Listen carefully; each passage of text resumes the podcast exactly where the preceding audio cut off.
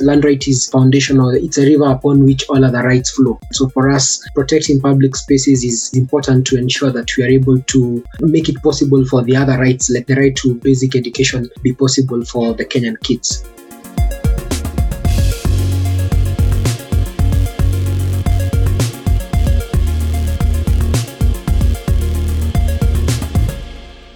Welcome to Kickback, the global anti corruption podcast. What you just heard is the voice of Eric Kinaga. He's a Kenyan born writer, social justice enthusiast who works for Transparency International Kenya. In this podcast, we talk to Eric about his work as the campaign coordinator for the Shule Yangu Campaign Alliance. It is an initiative in Kenya to protect public schools via open data initiatives. This podcast was made possible by the Land Portal Foundation. After our previous episode with Franz von Weizsäcker from the German International Development Organization GIZ, Landportal reached out to us asking if we would be interested in doing a podcast together on the importance of open data for the fight against land corruption. So, what you're about to hear is the voice of Neil Sorensen, who is the communication specialist of Landportal and who joined the conversation as a co host. For more info on Shule Yangu, the different documentaries that Eric refers to, and to learn more about the work that Land Portal does, you can check out our show notes. We hope you enjoy the episode.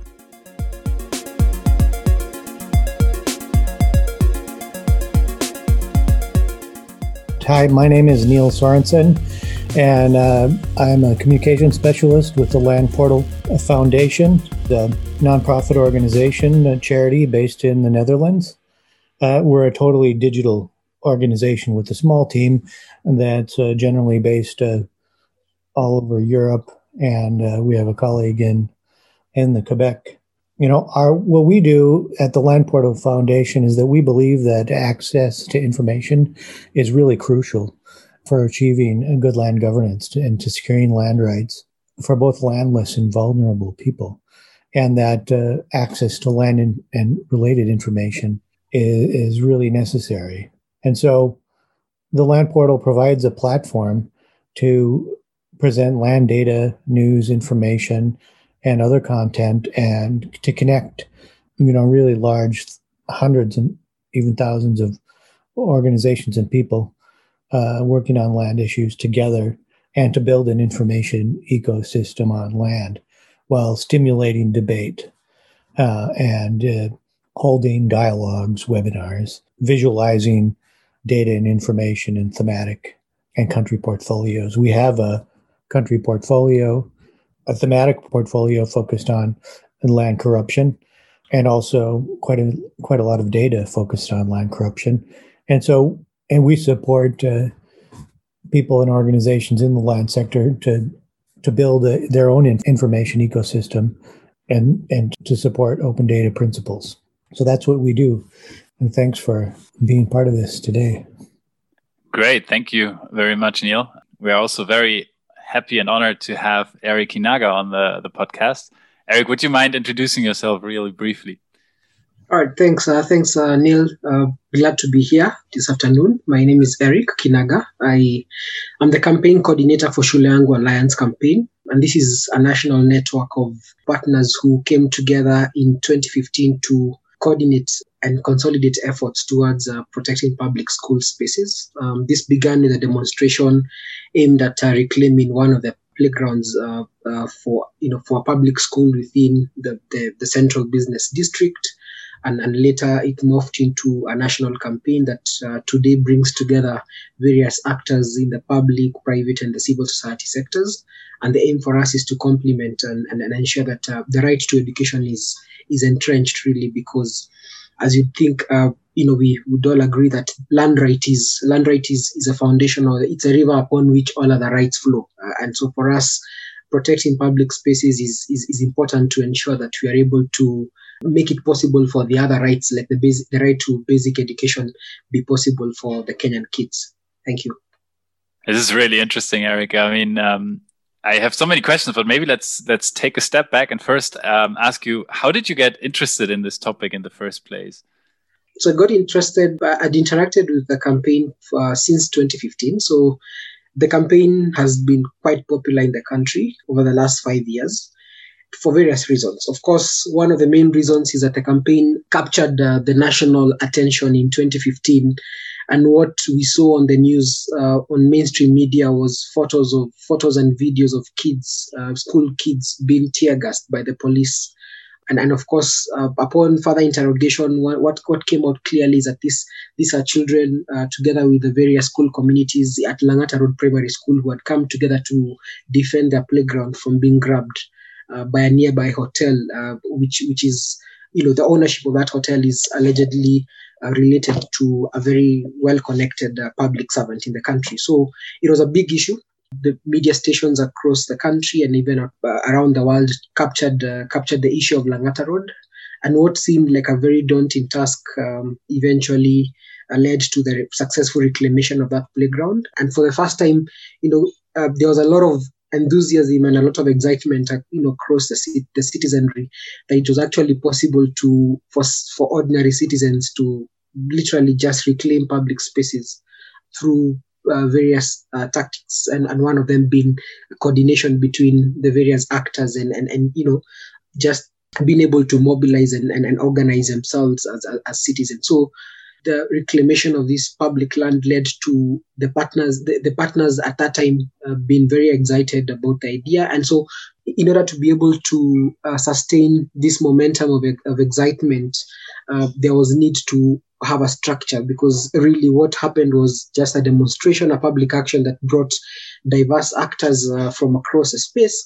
So there was need to just have a coordinated way of, of approach. Uh, and, and, of course, this was informed by the fact that uh, land grabbing has had always been an issue in this country. It continues to be an issue even today. And we, uh, we of course, can predict that in the years to come, we'll continue to see land grabbing uh, being a pertinent issue, uh, a governance issue moving forward. So this is what led to the formation of Shule Yangu campaign. And the idea was that we begin with the schools and and later we can enlarge our scope to you know to towards uh, protecting and reclaiming other public spaces that have been lost uh, you know school lands belonging to schools belong belonging to public health centers to to uh, police stations. Even police stations have lost their land.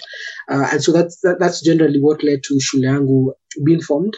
But i think what really excited me into being part of it is because uh, being a development practitioner, I think for the over the last six seven years that I've been in the space, one of the things that really speaks to my heart is the, the mechanism, the, or rather the ability of civil society actors to be able to work with government agencies, in this case, the duty bearers, because the role that we play as civil society is, is a transitional role.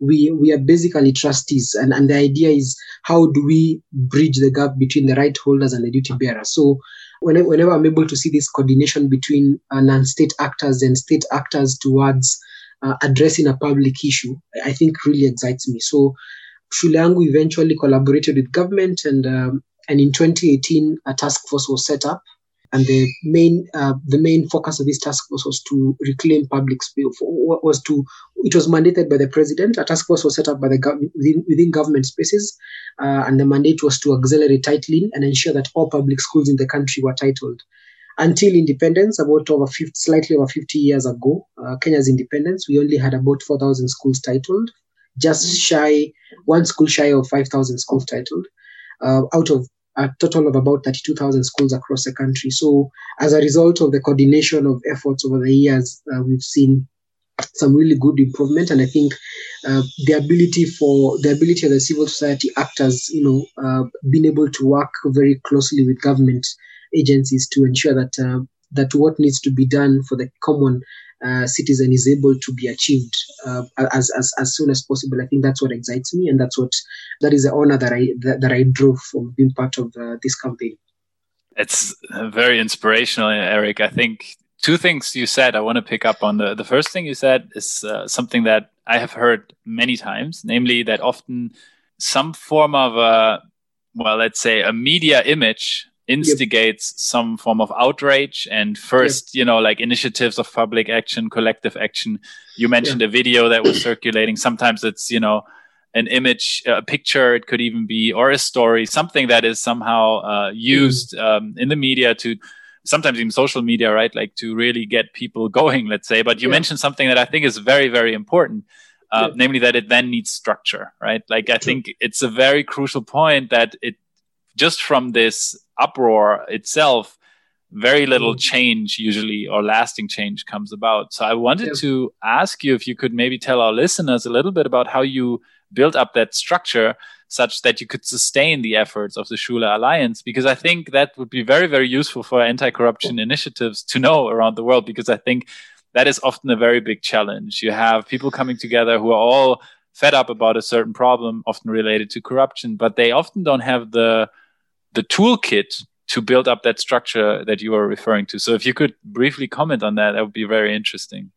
Okay, great. Uh, as you've rightly observed, uh, there are many movements across the world that, that are unable to live up to their aspirations. And you have a lot of excitement that comes in, of sort of, uh, you know, an uprising and or a, or a very popular movement that doesn't see the light of day in terms of how long it's supposed to happen. But and, and I think this is what really uh, drew the, the founders of, of the Shule Yangu Alliance campaign. I mentioned that the campaign began in 2015. I interacted with the campaign uh, at that point, but uh, I, I, assumed uh, the, I assumed leadership of the campaign in 2019. But, but one of the one of the ideas that came together was was just a mapping of the political actors. So you know, just being able to know from the civil society space who are the critical players in this sector, who are the people that we need to speak to uh, to be able to get our message going? Who are the enablers within government that we can map? So there, there's a lot of mapping of the stakeholders, especially the duty within those who would say are duty bearers. Then there was a lot of also mapping of partners outside of government. So every single integral party that, that was important to the towards the protection and, and titling of public school was mapped. So course, we had a, we have about uh, 32,000 public schools that I, that I mentioned. So beyond mobilizing with the government agency, of course, in this case was the Ministry of Education, because all the all the school heads uh, defer to the Ministry of Education. But there were also other umbrella bodies. There are umbrella bodies in the country that bring together school heads specifically. So we have an umbrella body for school heads uh, of primary schools. We have an umbrella body for school heads of uh, secondary schools, public secondary secondary schools in this case. And, so all this came together. So we had the primary school heads association, the secondary school heads association. We had, uh, of course, civil society organizations like Transparency International Kenya. We had uh, Amnesty International. Then we also have organizations an, an, organization that works specifically with alumni association. So, you know, we all went to schools. So, what is if, if today you were called and informed that the school, your alma mater is is in a problem or land is you know is about to be reclaimed, then it's easy to have alumni association or, or, or even just individuals mobilize around their love for a particular school. So we have we have an organization within the alliance that purely works around alumni, you know, strengthening alumni re- relations. And so the idea was to ensure that we get partners who have networks, grassroots networks to mobilize in whichever way. If we need to mobilize within government, then we have partners who, are, who have very close working relationships with government agencies because a lot of the work that they do relates around institutional strengthening. And, you know, organizations like Transparency International has worked quite strongly with, the, with, with various arms of government, various levels of government to try and build the systems so that uh, they're able to respond to the needs that they, they were intended for. We also have organizations that are big on, on public action, big on, on civic, civic mobilization, grassroots uh, uh, engagement. So these are still there. So, so that we need to have a case where land has not been grabbed by an ordinary citizen, but has actually been grabbed by government itself. Because we've seen cases where it's a government agency encroaching on on a, on a public land. This, this is a government to government issue. How do we relate with that?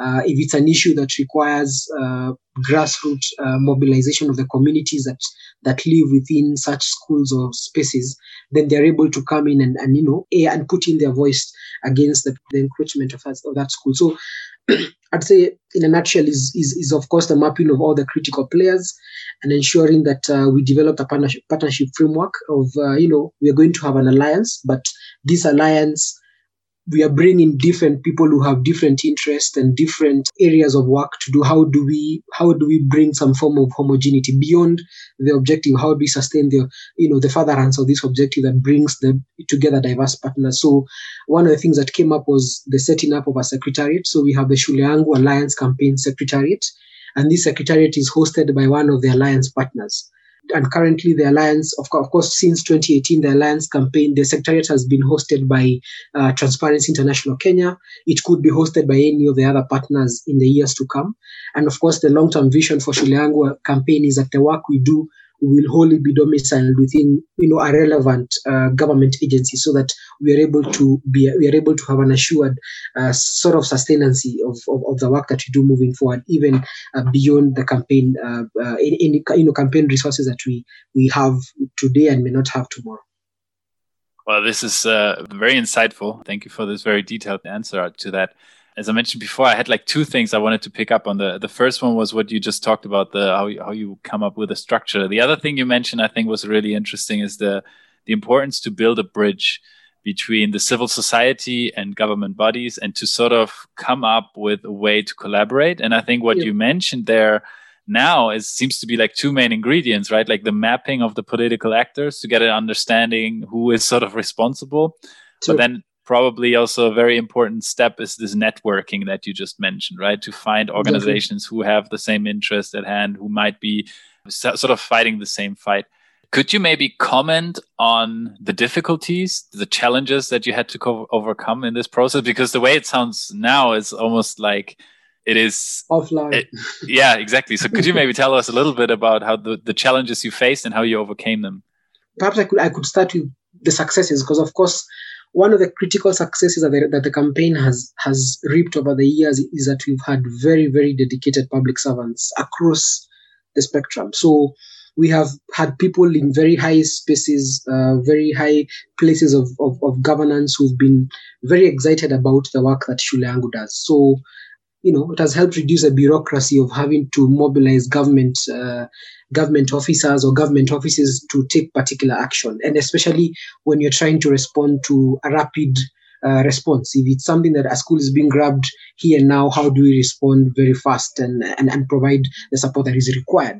So that's that, has been one of the critical ingredients of that, that has led to the success that we've, we've achieved in the past. But again, the success is multifaceted. Is you know, it's it's a dichotomy. The other side of that of it is been one of the biggest challenges Sometimes you have um, very enthusiastic uh, ministers, cabinet ministers who were very enthusiastic but have since been transferred to other ministries. So then you, you know, the change of guard within government, uh, you, you know, by the time you pick it up again, it becomes a problem. By the time you're able to, you know, uh, get the new office holder to a place of understanding and a place of uh, appreciation of the work that you do, it takes a, a long time, and and sometimes there is there's a bit of delay on that regard. I think one of the other delays has been uh, inadequate government resourcing. Uh, so when we came together as a task force, one of the things that happened beyond just mapping out what needs to be done, we also committed funds that we will contribute towards, you know, undertaking some of these plans. Uh, so we, you know, Shule Yangu committed an X amount of money towards uh, surveying, towards titling, towards mobilization of citizens and that kind of thing. And then other, of course, other organizations also, also did the same. I was mentioning uh, one of the biggest challenges we've had uh, with the campaign so far is the change of guard within government. So you have people who are once very enthusiastic, you know, being transferred to other ministries, and and it affects the, the pace of the work. You know, some of the targets that you we had by certain timelines are not able to be achieved because now the enablers within government have since moved on. Uh, the issue of budgetary support within government offices has also been a problem because one of the agreements that was made is that uh, the various you know the various actors that came together to form Shule Yangu Alliance, which include, as I mentioned, the government and and the non-state actors, were also contributing you know, were making contributions that would uh, address certain issues. If you're talking about a titling, holding a titling event, Shule would contribute, government agencies, various government agencies would also be contributing.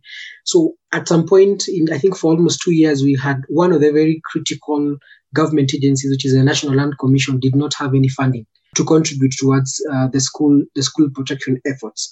And so this, to a great extent, affected the pace of, of work as a, as a total whole, as a as as a whole. And, and and I think to uh, uh, the other bit, of course, was um, the absence of uh, leadership. At some point, one of the government agencies that we work with did not have commissioners. You know, and commissioners are like the the very top management uh, or or leadership that you would engage at the highest level to be able to draw a sense of ownership uh, within that office. So the absence of top leadership in some government or agencies affected the pace of our work. And, and of course, again, uh, some of these issues, there are things that we could not mitigate entirely as Shule Yangu Alliance because, you know, you can imagine titling of 32,000 public schools across the country. There's only so much that uh, funds, uh, you know, development partners support like ours. Uh, there's only so much that we can do. And so sometimes we had to let go some of the the plans that we had or some of the, some of the timelines that we had set, set out initially uh, as a result of some of the challenges that I've mentioned.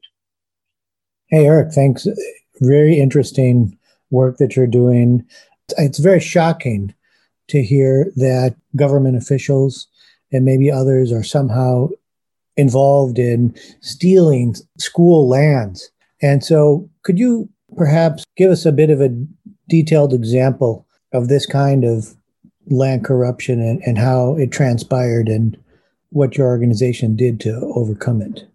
Well, uh, thanks, thanks, Neil. Uh, quite honestly, the examples are many. I, I, mean, we've had a number of examples of schools whose land has been grabbed as a result uh, as a result of complacency or you know complicitness of, of some of these government agencies uh, or, or, individuals within government, uh, the government. And and I think one of the cases that you know perhaps highlight in this podcast uh, is a school in Nakuru in the Rift Valley province of, of this country uh, the school is Naka Primary School. And, and, and Naka is a perfect example of just how crude government can be sometimes. Because we, we have land, of course, uh, land was set apart uh, by, by the municipal council, uh, the defunct, you know, the, the, the, the, municipal council of a particular county for purposes of setting uh, up a school. And the land that was set apart for the purposes of that school was about uh, 11 acres of land. So the, where the land was set apart is in a very posh neighborhood or suburb. The perfect image for what a grabber would look for, you know, very nice uh, environment uh, where the school is located. And, and over the years, that suburb began to really grow at a very accelerated rate. And, and today, as we speak, that place is one of the uh, is one of the areas where land is the most expensive. And, and indeed, this is just the reality of many of our public schools. Many of our public schools had their land set apart in the early 50s, in the early 40s, in the early 60s, 70s, in places which have so today grown into major cities, into major towns. There's a lot of business. And, and, and as you can imagine, there's much more appetite for grabbing of such public land as a result of the value that it holds. So we have estates that grew around that school, and eventually the mayor, one of the mayors at the school, was was part of the team that led to uh, a double registration of a title deed. A company was registered in one day, and in the second day, uh, in the same day, a, a, title is issued. You know, the a purchase and title is issued of the same land that is set apart for for school land. And today we've had a long-standing case uh, case in court between Naka Primary School and um, and a private uh, developer who eventually, because the land the, the land the transfer of that land was was done over the years to various partners. So eventually the, the case between the, the school and the current alleged uh, owner is has been has been in court for some time really. And and when you look at when you go through the case and and what is what it, it's been like over the years you clearly can tell that there was a lot of complacency. In fact this was one of the cases that Shule Yangu decided as, as part of sensitizing Kenyans on, on what land grabbing is about, we decided to do uh, documentaries. So we've done about four documentaries that showcase various schools that have been grabbed across the country and, and just what the details were that led to the land being grabbed and, you know, and, and to the status as is uh, today. And in this documentary, we laid bare just some of the facts and, and even the rulings. And sometimes we've seen cases where even judges are, are compromised. So a ruling is made on a technicality and not advocating the substance, the substance of, of the matter, and, and, and, and, and it's ruled on a technicality. The school loses a land. Fortunately, uh, the community at Naka has been very, very uh, instrumental in ensuring that the case remains alive. Shule Yangu has been supporting that, including legal support, providing an advocate to follow up on that case. And finally, the case has now, we recently, one of the developments that we've had is is, is a reaching out of alternative dispute resolution mechanism, uh, you know, an out of court settlement. How do we settle this? And, and that's something that we are beginning to really observe because from where I sit, it's one of the strategies that we've been trying to adopt for schools that have legal cases. You know, how do you uh, how do you address the you know the dispute outside of court? But then ensuring or being careful to ensure that uh, the adjudication of this case outside the court does not uh, unfairly uh, leave the school with an inch of school land being lost. Um, we've also had cases where land was grabbed as a, as a result of the school boards of management. Uh, you know, there's a particular case uh, in Victoria, in a Victoria Primary School in, in Kisumu, where where the, the former chair of of, uh, of the board of governance board of governance at the school eventually grabbed the school land, and, and there's a case in court today that uh, Shule Yangu is supporting and other partners. This is this, these are just some of the examples of cases of schools that have lost their land as a result of the actions of people who were appointed as trustees of, of such of such school, and, and and it's quite unfortunate. Yeah, uh, yeah, it is. It's very disturbing that that there's such that so much corruption. The scale is is uh, is impressive, and uh, but I understand that uh, that you're doing some work to set up um, an internet platform uh, to to track all of your work in titling land. Can you tell us a little bit more about about this work and yep. Uh, how you're using open data in the fight against land corruption? Yeah, sure. Okay, thanks. Uh, so, you know, one of the major challenges that we faced uh, with the work on school titling is we had a president who, who issued a directive that all public schools be titled. That directive was brought to life through the gazettement of a task force that was mandated to accelerate titling, titling of schools. So, if 10 schools were being titled in a year, then we, it meant that we be title, we needed to title at least 10,000 of 20 of you know 15,000 or whatever number of schools uh, to be titled so that the, the, the basically the titling uh, is is, uh, is is is accelerated and, and and then and that would uh, of course mean that uh, schools would be more safe because the document the, the documents proving this uh, the level of ownership would be available. And so this is this is one of the things that has been a challenge. So the challenge is that we've not had a very proper accountability system between the issuer of the directive and the offices that were mandated to do this work so, so sometimes over the years, one of the things that we've noted noticed is a lot of lethargy among medium and you know le- medium level civil servants who we've been working with.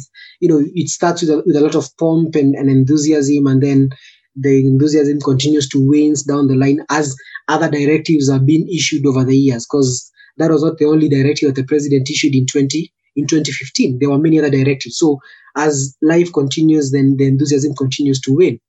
Uh, but then the other question that the other thing that was a major issue for us is that there were citizens who would reach out to us and tell us would like to report uh, a school that is at risk, but the only available platforms were were the, the our, our email address or our phone number, which is toll free a, toll free line, and many of them were not confident to report to the investigative agencies. Of course, the third one is uh, occasionally their citizens would call out to us and, and, and ask, is our school titled? Tell us is, you know, I, I come from a school XYZ. Want to know the status of titling. And so we thought to address all these issues, why don't we come up with a publicly accessible dashboard that provides a real-time status of school titling uh, for all citizens. So it provides a status of school titling uh, to the issuers of the directive. In this case, it's the office of the president, who are interested in their own legacy, the legacy, the president's legacy, which is to ensure that public schools are protected, which is one of them.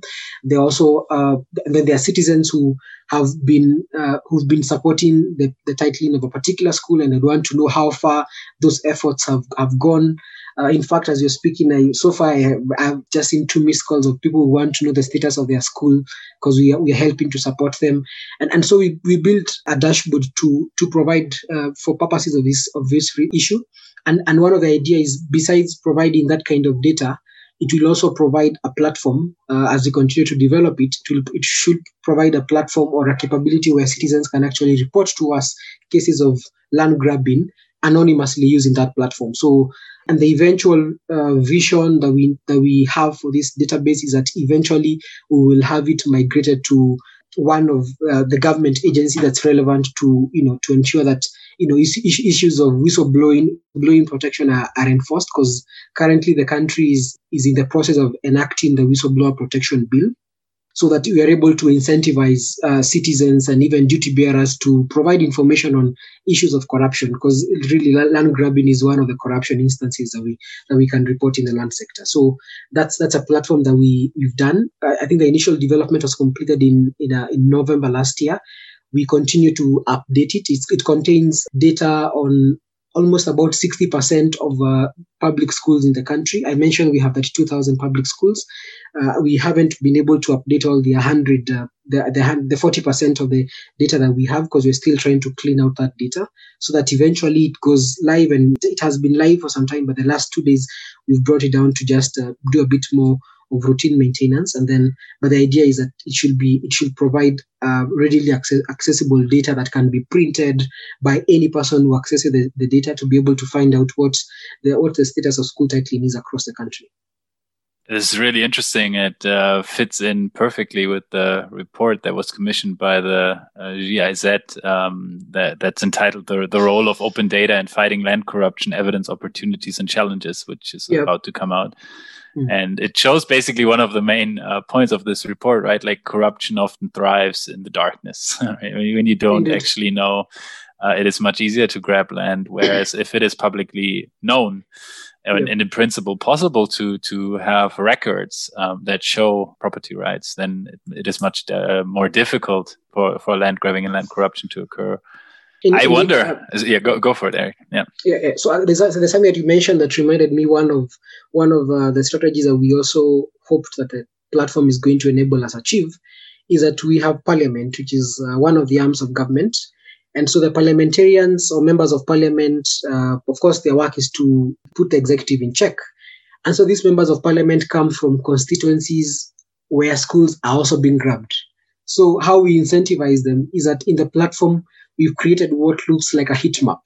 So by looking at any of the counties in the country, you're able to see counties that have higher cases of land grabbing than others. So, uh, and then this brings, of course, it, it, puts a lot of motivation or incentivizes uh, members of parliament who come from such counties with such huge issues of land grabbing. It's basically just putting them to task. You know, the, the you know basically telling them that you have a lot of work to do, and the work is already cut out for you. We can give you a database of the schools that have legal issues or schools that don't have a title because they've been grabbed of, or have reported cases of encroachment. And we have status, including uh, contacts of people that you can contact to take up this matter. And we've actually seen in 2019, 2018, December, we saw we had some great, uh, you know, success because one of the members of parliament literally took this challenge and, and, and brought together the schools in his constituency and ensured that uh, over 200 titles were issued uh, in that month alone. And, and, this is a member of parliament. And so we hope that this initiative and this challenge can be, you know, taken up by more members of parliament to, you know, to ensure that uh, they're able to speak up against the ills uh, related to the, you know, the loss of school land in, in, in some of the constituencies that they are, you know, they're elected to lead you just mentioned, Eric, is, is very interesting. The, the way you mention incentivization of sort of creating some form of public accountability, namely that if I am a politician and I see that in my uh, district there is evidence for a lot of land grab, then you have this public shaming almost element of being like, well, you should clean up your act, right? Like, what's exactly. going on there? And I think that is one of the strengths of having data openly available. Now, that is sort of the positive side of it. Let me try to um, challenge uh, this approach a little bit because the report also shows that there is obviously a lot of potential in using open data, but that there is also people that are excluded from this approach, namely the people that are on the margin, women, disadvantaged groups. They often don't really have access to the data, nor do they contribute. What's your take on that? What is maybe an opportunity or a possibility to improve this that you really do engage you know all groups in the society and maybe even those that might be most vulnerable to to land yeah. yeah so one of the things that of course we've been alive to that reality and one of the things that we've done to address it is segmenting the citizens. So in this case, so when, when you say we are all citizens, but the spaces that we are in are different. Uh, so there's a citizen who can easily access this data, others can't, others can barely access it. Uh, so what we've done is that we we've tried to always have outreach mechanisms or initiate public awareness initiatives that speak to various issues. Uh, so one of the things would be we've done a lot of thought leadership over the years, you know, issuing policy papers that are intended to to influence a particular decision, you know, within uh, the public service on, on protection of public schools. But one of the other things that we've done, especially in trying to build grassroots awareness and support for the work that we do is doing a lot of public sensitization initiatives, which we continue to do even even with this COVID nineteen. Of course, we've, we've reduced the intensity of including the numbers that we are targeting per outreach. So we don't do Zoom. There's some of the people people that we target even with awareness initiatives that we are not able we may not be able to have access to such platforms. So we go to the communities. What we've normally done in the last couple of years is to uh, reach out to the school heads whose contacts we all have and we have a good relationships with them across the country. And so they help to mobilize to us the community around the school and then we come in and conduct a public what we'd call a baraza or you know a public uh, forum and you know just build their sensitization around some of these issues. We've also come up with a handbook book on school land protection which um, i have a copy of in my in my house here. But uh, so the idea is that we've we've tried to use a couple of other uh, strategies to try and speak to various realities on the ground, including cartoons. So there, are, you know, there, there are places, there are parts of this country where a report may not uh, yield much results, but but a cartoon would, uh, a participatory theater group performing a skit would would be able to to educate the masses more than than maybe a report would or a documentary that would work in other parts of the country. So we've basically had some of these strategies that we've, we've been using, especially in counties uh, in counties that are quite uh, in the you know in the frontiers in the margins there. There's also been a deliberate targeting of women because you know from the analysis that we've done, the gender mapping that we've done is that uh, is that women are more involved in school you know, in the life of their kids who are going to school, at least in this part of the country, uh, as opposed to the men. And, and so if you want to target parents or build the sensitization, then you, if you are able to get hold of the mother or you know the ladies you know uh, or just the, the women around the community then there would be a bit a bit more of progress or value in there because uh, you know what research has proven in this part of, of, our, of our world is that is that women are more involved in, in, in the education issues of their of their kids. So if a school is being grabbed you most probably will find women in such in, in such forums. Uh, so that in fact one of the challenges has been to, been able to target men to be able to rise up to, to some of these issues, including the leadership that we've continued to see in such spaces. So, so I'd say that there's been a number of products, uh, you know, uh, products that we've released over the couple of years, last couple of years that speak to various realities on the ground. We have products, uh, you know, products that that speak to people who have access to the social media. Uh, we also have lines, for example. We hope that in future we can link the open data platform to uh, a USSD platform where we can send out uh, messaging to you know to our community members that we've targeted and, and agreed to send them out communication so that if a member if, if someone is not able to access a platform and, and report any case of, of school land grabbing or encroachment they're able to call a toll-free number which has been there for a couple of years now or they can they can report through the ussd mechanism which we haven't we haven't yet worked on but uh, is something that is in the works uh, you know that as, as you continue to implement this work. It's very interesting because uh, we are in our academic work often um, differentiating between transparency on paper and transparency in action. Precisely. And I think all of the mention, all of the the efforts that you mention are trying to turn transparency on paper into transparency in action, right? In that action. you do something with the data because we know from research that just providing the data is often not enough. You need some form of engagement, um, like you say, building the bridge yeah. to the civil society, creating somewhat of a critical public that engages with the data in order to draw conclusions and then to to push for reforms, etc. I think that's it's very inspiring to hear your work, Eric. I think maybe yeah. um, to flip the script a little bit. We have a lot of young researchers in our audience. Do you have questions, research questions, open knowledge gaps where you feel like here we really need some more research. We really need a young, motivated, uh, uh, policy oriented researchers that can help us to tackle the following open gaps.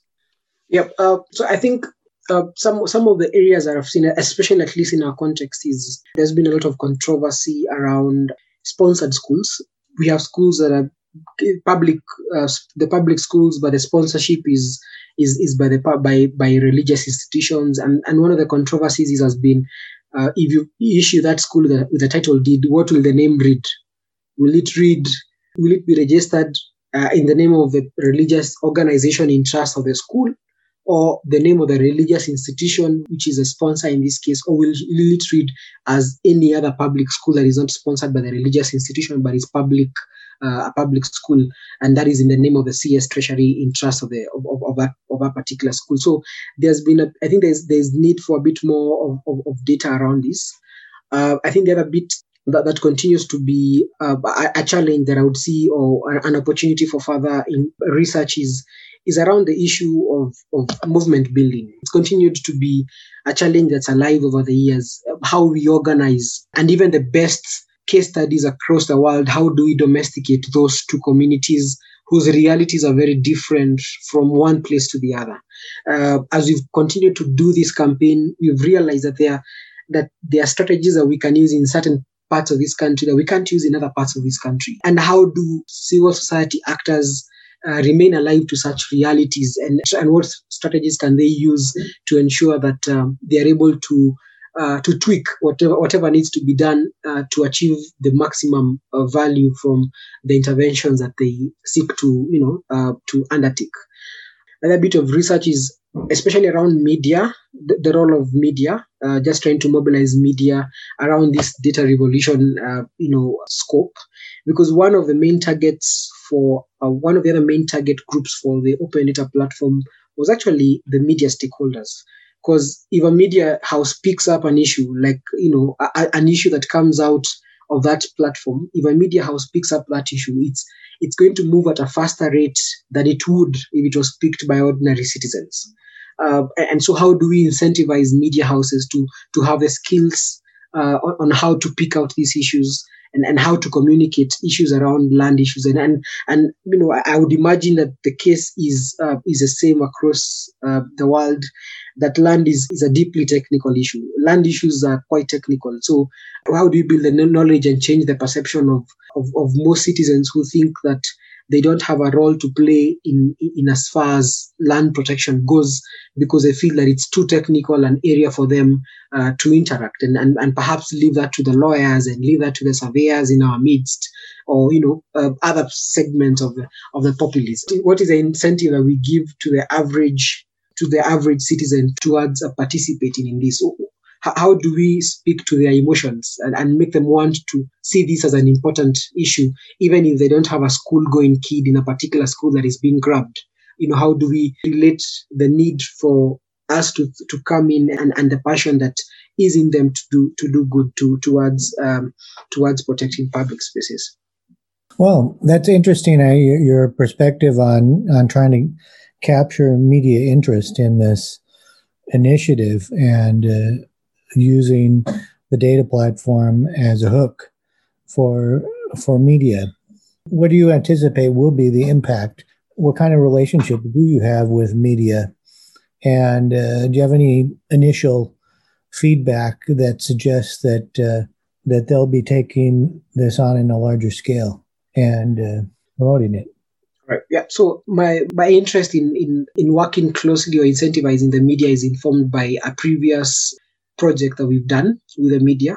Uh, and this this is this is around public audit reporting. So what we did is we realized that no one reads the Auditor General report, including people who should be reading them. Uh, I don't know about your countries, but but in this country, even the people who should be reading and analyzing the reports from the Auditor General don't. And so what we did is that we we compiled reports from for a period of 10 years and what you're trying to do is you're trying to see what has been the auditor saying, what has the auditor been saying about certain ministry over the years? What have been the audit queries over the years? And they have been recurring. Because if an issue is recurring, then it means that uh, the recommendations are not being effected. So how do we incentivize people to actually listen and take a step around this? And so we built a platform that we call the Public Audit Dashboard. And the main targets for this dashboard were the media stakeholders. So what we did is that we mapped across the entire country, we mapped uh, journalists who, journalists, mainstream journalists and citizen journalists who were speaking around the issues of public audit or issues of governance. And, and so we knew that this would interest them. So took them out to retreats, uh, workshops across the country. We trained them. We developed a media, a media training handbook on audit reporting.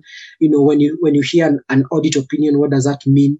Uh, to as a, as a is, is, does it mean that money is actually lost but it means or could it mean that uh, there, there is need to investigate further as a result of what the initial findings of an audit report are and immediately we did that platform and did the sensitization and engagements with the media stakeholders. We saw a lot of uh, agency and, um, and, and interest in the platform. We continue to see that.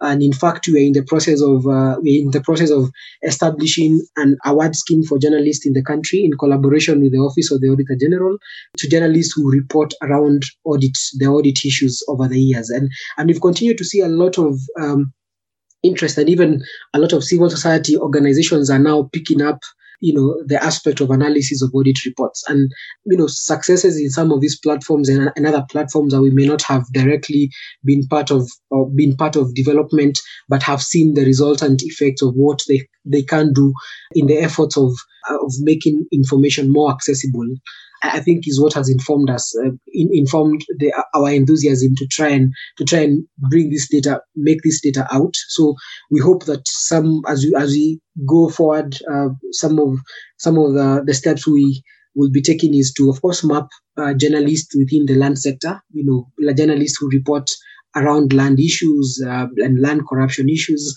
and, and of course bring them to a place a common place where we can we can train them what the issues are you know what what to look out very what, what, what do various things mean when you see a heat map of a school that has cases uh, more cases in court what does that what does this mean and how do you how do you go back to looking at this issue so I, I would say that, that that has been the incentive behind wanting to wanting to reach out to media stakeholders as a result of the previous relations that we've had um, in the past well Eric, uh, thanks so much. This this has been really interesting. I, I know you've been very generous with your time. So I have two more quick questions for you. Uh, One I really wanted to ask you because it's, I think, very informative to hear about your work in Kenya. Just always a question when it comes to anti corruption is like, how does it translate into other contexts, right? So, what would you say to people battling with land corruption in other countries are the top, let's say, three to five priorities they should pay attention to? What would you say is like that, you know, like sort of the the hit list of things they should definitely take care of or pay attention to? Uh, so for people battling uh, land corruption, I think, of course, one of the places to begin is is just trying to look at the communities. And so one of the lessons that we've learned over the years is that one of the most sustainable way of, of fighting land related corruption is uh, building building the base. So basically, equipping ordinary citizens to be able to take action and mobilize themselves and, and, and have a very organic uh, mechanism of defending public school spaces. I can't. I, I can actually tell you that as a result of some of the work that we've done in part of the in some part of these countries, in some in, some part of this country, uh, today we receive reports of what uh, citizens are doing in those spaces, we, which we haven't had any relationship with, but because we trained uh, public land defenders in those communities, and they and those are public defenders who who continue to live in those communities amongst them. And whenever they need whenever they need any information cascaded to other members of the community, we always come in and build that support. Uh, so I, I would say equipping citizens with the knowledge and the skills uh, on how to do this is has been I think has been one of the best one of the most efficient ways of ensuring that we sustain the work that we do.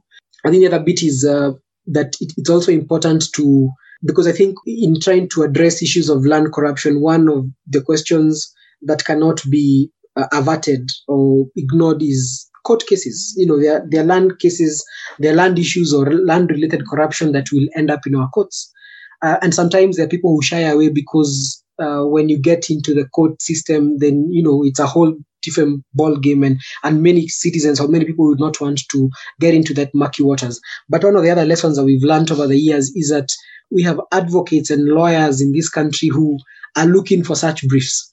They're looking for people who are doing such work and would want to plug in. So are we able to map these men and women in our midst who would would be honored to be part of this work as, as a pro bono, you know, as part of the public interest uh, litigation. We've seen that uh, most of the most of the lawyers that we've worked with over the years have actually not charged us because uh, for them this this for them is a passion. It's it's for them reclaiming a public land space and is there opportunity for them to give back to society.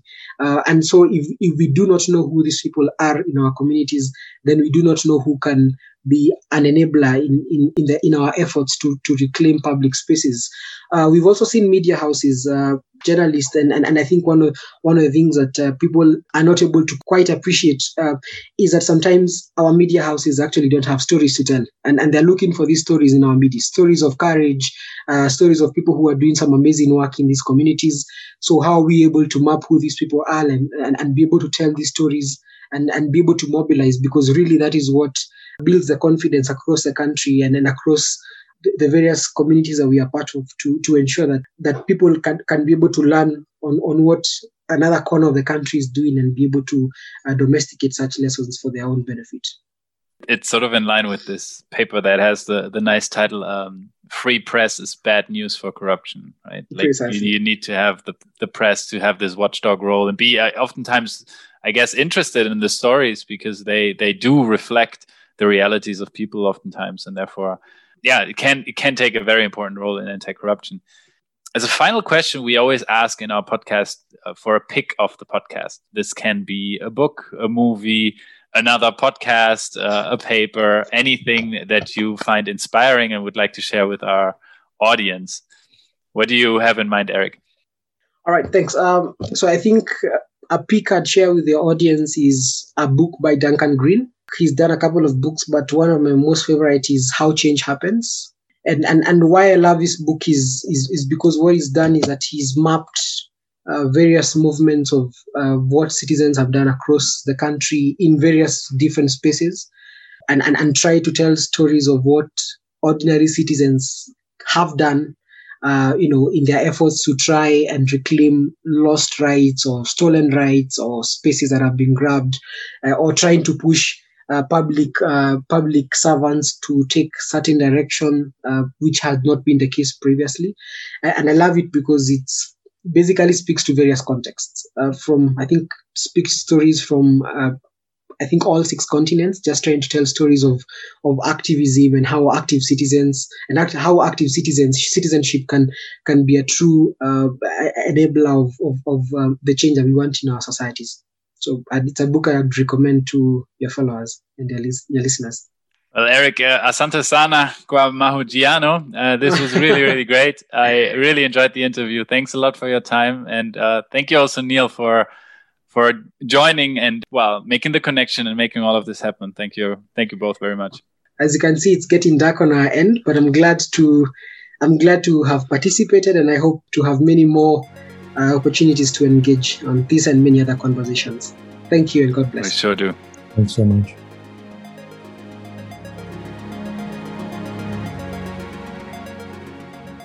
That was another episode of Kickback.